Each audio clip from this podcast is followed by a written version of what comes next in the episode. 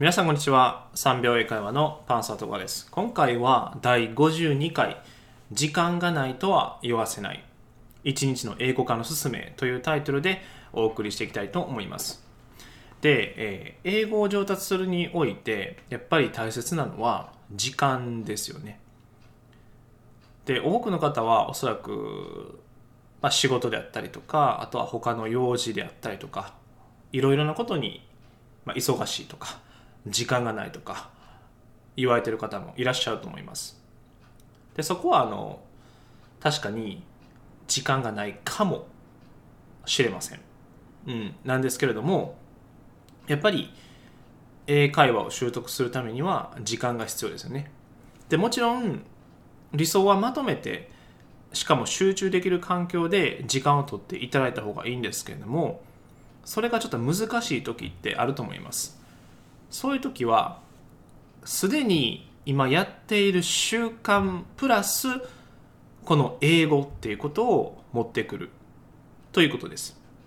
例えば朝起きてで、まあ、顔を洗ってで、えーご飯食べますよね。ご飯を食べてその後に歯を磨く。その時に鏡の前に覚えたいフレーズであったりとかあとは英単語。それを貼っておく。でそれを見ながら歯を磨く。これだけでも歯を磨くっていうことと英単語もしくは英会話フレーズ覚えることができますよね。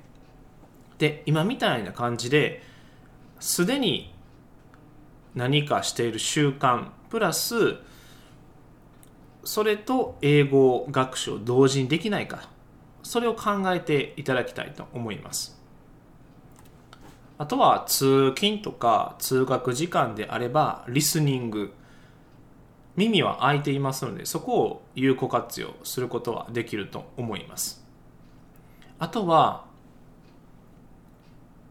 自分が日常生活を送っていることに対して何かしら心の中でつぶやいてると思います。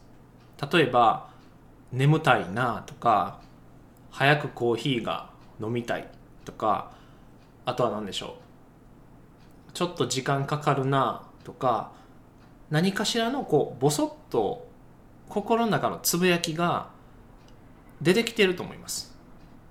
でそこに対してあれ？これって英語で何て言うんだろう？っていうふうに常に自分に対して質問を投げかけておきます。するとその疑問に思ったこれ英語で何て言うんだろうっていうのをスマホでもいいですしあとはノートでもいいです。それを紙に書き留めておく。でその場で調べてもらってもいいですしもしくは後々まとめてあこれはこういう英語で言うんだとかこういう表現なんだっていうのをやっていくと全て自分ごとですよね。自分ごとのやつはかなり覚えやすいですしなんなら市販で売っているあのフレーズ集ありますよね。英会話フレーズ集とか。あれも役立つんですけども自分の日常生活とはかけ離れてるとかあの結構あると思います。でそういうのって無意識にあこれ私には関係ないっていうふうに線引きしてしまってると思います。なかなか自分ごととしては捉えられていない。なので、まあ、覚えなくていいかなとかその時にこのピンとこないってことですね。なので自分ごとのことをまず優先して英会話フレーズを覚えていく。または英単語を覚えていく。特に英単語であれば本当に日常生活で送っている日常生活ですね。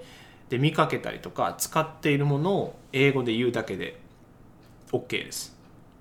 机とか時計とかあとは携帯電話とかですね。手帳とか。そういうなのは普段から使っていると思いますし日本語でも表現してると思います。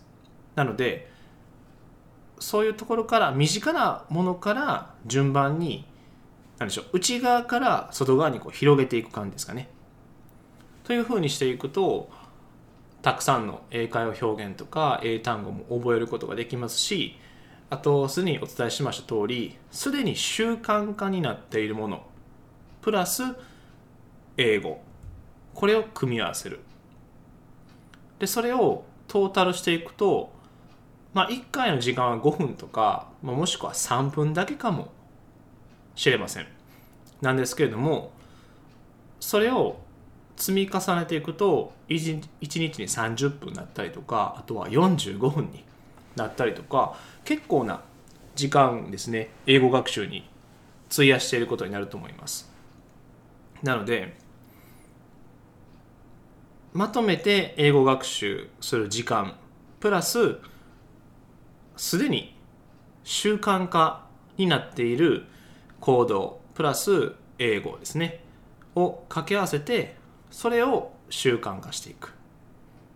そうすると1日の習慣の質がかなり上がってきます。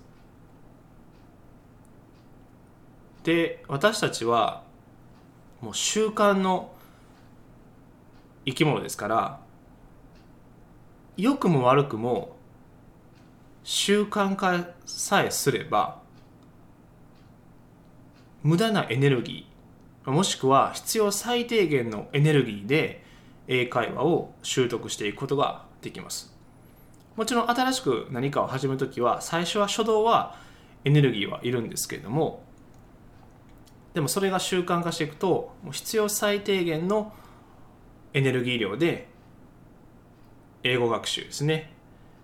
これが習慣化されていってで英語が上達していく。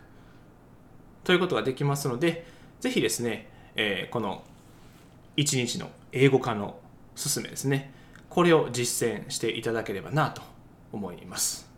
それでは今回は以上になります。でもしよろしければですねこの3秒英会話ポッドキャストぜひ登録よろしくお願いいたします。それでは今日はこんな感じで終わりたいと思います So, see you next time. Bye bye.